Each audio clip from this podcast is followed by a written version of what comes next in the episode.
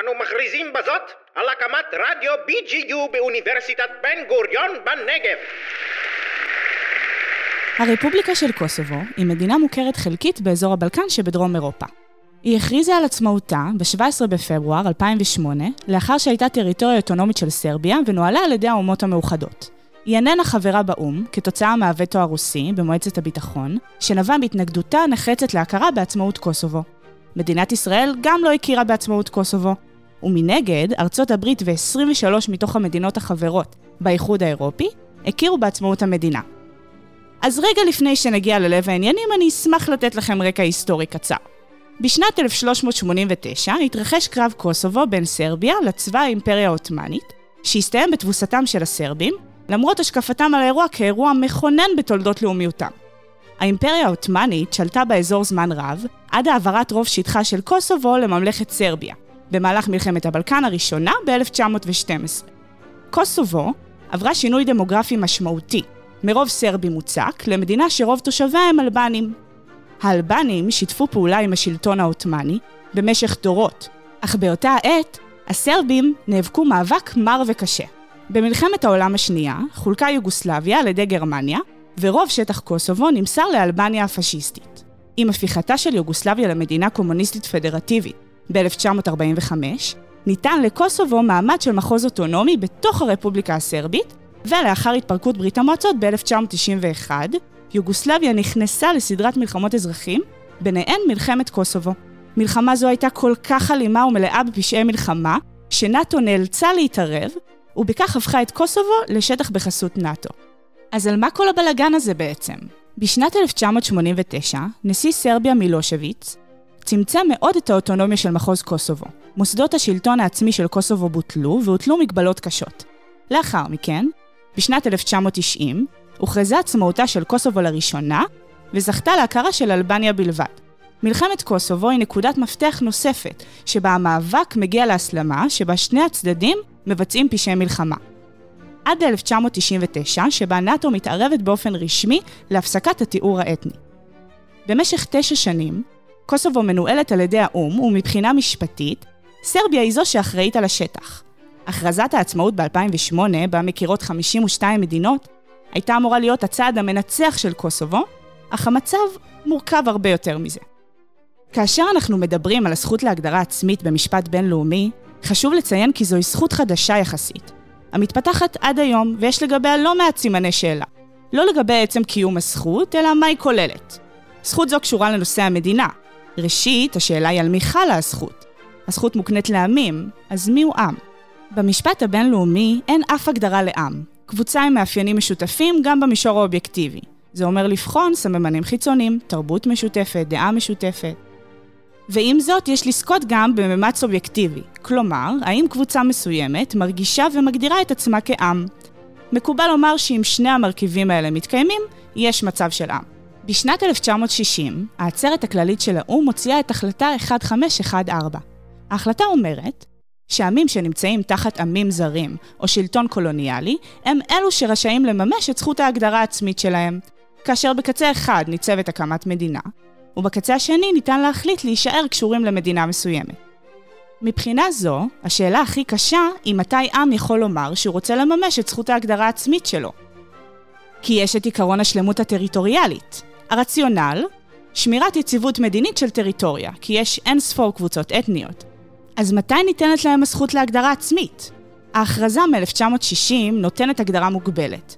עמים שהם תחת שלטון קולוניאלי זר, עמים אלו יהיו זכאים להגדרה עצמית להשתחרר משלטון קולוניאלי. זה באמת קרה. קמו הרבה מדינות חדשות באפריקה שהשתחררו מהקולוניאליות. היום אין כמעט דוגמאות לכך שהקולוניאליזם נגמר. שש שנים לאחר מכן מאומצות על ידי האו"ם שתי אמנות זכויות האדם החשובות ביותר. ב-1966 הוצאו שתי אמנות. אמנה לזכויות אזרחיות ומדיניות, ואמנה לזכויות כלכליות, חברתיות ותרבותיות. הסעיף הראשון בשתי האמנות זהה. הסעיף מדבר על זכות ההגדרה העצמית. סעיף מוזר כי הוא מדבר על זכויות אדם. יש שם את חופש התנועה, הזכות לחיים וחופש לדת. זוהי זכות לעמים, ולכן יש דיון שלם בשאלה היכן נגמרות זכויות האדם ומתחיל משהו אחר. אבל העובדה שזכות להגדרה עצמית נכנסה בזכות לאדם, מראה שאומנם זה זכות של עם, אבל ההנחה של המשפט הבינלאומי, שרק במסגרת מימוש זכות ההגדרה העצמית, אנשים בודדים באמת יכולים לממש את הזכויות האינדיבידואליות שלהם. אז מה ההתקדמות בשתי האמנות האלה? מימוש הזכות להגדרה עצמית באותם מקרים שלא מדובר בשחרור מקולוניאליזם, אלא מעמים אחרים.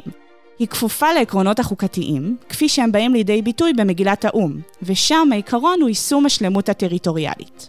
ב-1970 שוב התכנסה העצרת הכללית של האו"ם וקיבלה החלטה חשובה. החלטה 2625. ההחלטה מדברת על שיתוף פעולה וקיום יחסים ידידותיים בין מדינות. בהחלטה יש פרק העוסק בהגדרה עצמית, ובפרק זה נאמר במפורש ניתן להגשים את זכות ההגדרה העצמית במגוון של דרכים, על ידי הקמת מדינה, אבל לא רק. נאמר מה שנאמר ב-1960, שעמים יכולים להשתחרר מקולוניאליזם זר או דומיננטיות זרה. אבל אחר כך ישנה פסקה האוסרת על כל פעולה שתפגע, באופן חלקי או מלא, בשלמות הטריטוריאלית, או האחדות הפוליטית של מדינות ריבוניות ועצמאיות. וזה נאמר בפעם הראשונה בצורה מפורשת. הזכות לא תפגע במדינות שמתנהלות באופן שמגשים את זכות ההגדרה העצמית בשטחים, ללא אפליה של גזע, צבע ומין, ותוך שיתוף שוויוני של אותם מיעוטים במסגרת השלטון. יש התנגשות בין הזכות להגדרה עצמית חיצונית והזכות לשלמות טריטוריאלית, שהיא הלב של תפיסת חשיבות של ריבונות ויציבות העולמית. בהחלטות של העצרת הכללית כבר נטען שהן לא פוגעות בזכות לשלמות טריטוריאלית, והנושא הזה נדון בכמה ובכמה מקרים. נושא זה נדון לראשונה באופן מעמיק דווקא בפסק דין מדינתי, והוא נדון על ידי בית המשפט העליון בקנדה בעניין קווייבק. יש לו הרבה מאוד יוקרה, והוא קבע כי, לאור הזכות לשלמות טריטוריאלית, אין זכות לפרישה ממדינה קיימת, אין זכות לפרוש. והזכות הזו קיימת באחד משלושה מקרים. המקרים שכבר הוכרו על ידי ה-ICJ ובית המשפט הבינלאומי, אלו מקרים של קולוניזציה וכיבוש שלטון זר. המקרה השלישי הוא מקרה שבו ישנם הפרות דרמטיות של הזכויות של אותה הקבוצה המבקשת הגדרה עצמית. בעניין של קוסובו, ברור שהמטרה הייתה שה-ICJ ידון בדיוק בשאלה זו, האם במקרה של קוסובו באמת קיימת זכות פרישה. הדיון נעשה באופן מצומצם, כך שההתעסקות הייתה רק בנוגע לזכות ההכרזת העצמאות ועצם ההכרזה בלבד. ICJ קבע שבעוד שהוא לא מכריע לגבי הזכות לפרישה, עצם ההכרזה של העצמאות או קיום משאל עם לא פוגעות בזכות לשלמות טריטוריאלית. אז האם קוסובו עומדת בתנאים? דבר ראשון, צריך לבדוק האם קוסובו עומדת בארבעת התנאים של אמנת מונטיבידאו. קוסובו לא עומדת בתנאים, מאחר ואין לה ריבונות מלאה, והיא גם לא מקיימת יחסי חוץ עצמאיים. הדבר הבא שצריך לבדוק, הוא שאלת ההכרה ומה עשו מדינות העולם. בגדול, נוצרו שלושה מחנות. הראשון, בהנהגת ארצות הברית, המכירה בקוסובו כמדינה. השני, בהנהגת רוסיה, שהיא לא מכירה ואומרת שזו הפרה של המשפט הבינלאומי. המחנה השלישי יושב על הגדר, ובו ישראל. מה שהניע את רוסיה, או ארצות הברית, זה פוליטיקה ושאלות של אינטרסים כלליים. מאזן כוחות, הרתעה בינלאומית. המשפט הבינלאומי משמש ככלי וכעלה תאנה להסתרת היצרים הפוליטיים. כשארצות הברית החליטה להכיר בקוסובו כמדינה, זה לא בגלל אמנת מונטיבידאו, אלא בגלל שההכרה בקוסובו תחליש את סרביה, וזה יחליש את רוסיה. הרוסים החליטו כך בדיוק הפוך. במילים אחרות, מה שמנחה את הצדדים זה אינטרסים צרים מאוד. ארצות הברית כמובן הציגה את זה כזכות להגדרה עצמית. הרוסים אומרים שקוסובו לא עומדת בארבעת התנאים, ושלא ניתן לממש הגדרה עצמית על חשבון פגיעה בסרביה. ב-2010, שאלת חוקיות ההכרזה על עצמאות הגיעה ל-ICJ. השאלה מאוד רגישה, והיא משפיעה על מקומות אחרים בעולם שרוצים להכריז עצמאות. ה-ICJ אמר שהוא לא יבחן את העבר ואת ההיסטוריה, והאם יש לקוסובו זכות הגדרה עצמית, תוך פירוק מדינה קיימת, ובנוסף, הוא גם לא יבדוק את השלכות ההכרזה. הוא יבדוק רק את השאלה הצרה, האם ההכרזה עצמה חוקית או לא. הוא בודק את הפרקטיקה לאורך השנים, ואומר שהוא לא מצא שהכרזת עצמאות מהווה הפרה, ולכן עצם ביצוע ההכרזה לא מהווה הפרה, והוא בכלל לא דן בשאלה האם הוקמה פה מדינה חדשה או לא. יש פה פשרה שמרצה את כולם, שלא מתעסקת בכלל בזכות להקמת מדינה. אפילו האיחוד האירופי, שנתפס כמוביל לזכות להגדרה עצמית, לא מקדם את המהלך, בשל חשש של מדינות מתוכו שהדבר יחזור אליהן כבומרנג. למשל, ספרד, שפחדה שזה יעודד את הבסקים והקטלנים להכריז עצמאות. אז מה קרה מאז ההכרזה? המצב הכלכלי בקוסובו מאז ההכרזה הלך והידרדר, כאשר אחוז האבטלה עמד על 31 אחוזים, שמתוכם 60 אחוזים מהם הם צעירים, נתון שאף הגיע לאחוז אבטלה של 90 אחוזים. בנוסף, הכלכלה המקרטעת של קוסובו החזיקה בצבא קטן במיוחד. בשנת 2009 המדינה הקצתה כוח ביטחון של 25 אלף איש, שעלה לאחר מכן ב-2014 ל-30 אלף איש בלבד. אתגרים רבים עומדים בדרכה של המדינה בדרך לעצמאות אמיתית. ההכרה הלאומית אינה גורפת, דבר המקשה על קבלת מעמד רשמי כמדינה, על פי המשפט הבינלאומי. בייחוד לאור העובדה שסרביה, בעלת בריתה של רוסיה, המסרבת להכיר גם היא בקוסובו כמדינה. בנוגע לאיחוד האירופי, למרות המחלוקות בנוגע לשטח, ריבונות מלאה אינה תנאי הכרחי להצטרפות לאיחוד, ומשנת 2012 מתקיים דיון בנושא. המדינה הנאבקת להשתחרר מההיסטוריה האלימה שלה, מתמודדת עם כלכלה קטנה, צבא קטן, אוכלוסייה קטנה ואי הכרה בינלאומית.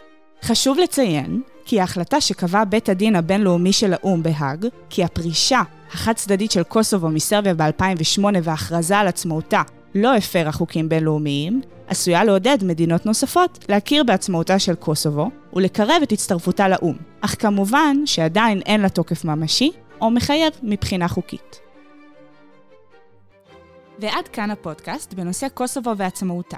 אני הייתי מיכל, ואני רוצה להגיד תודה לפרופסור שרון פרדו, שבמסגרת הקורס משפט בינלאומי הוקלט פודקאסט זה. ארצה להגיד תודה גם לבוזי רביב, מנהל התחנה, לאופיר לוגסי, וניבה יאיר שמש על הסאונד והעריכה.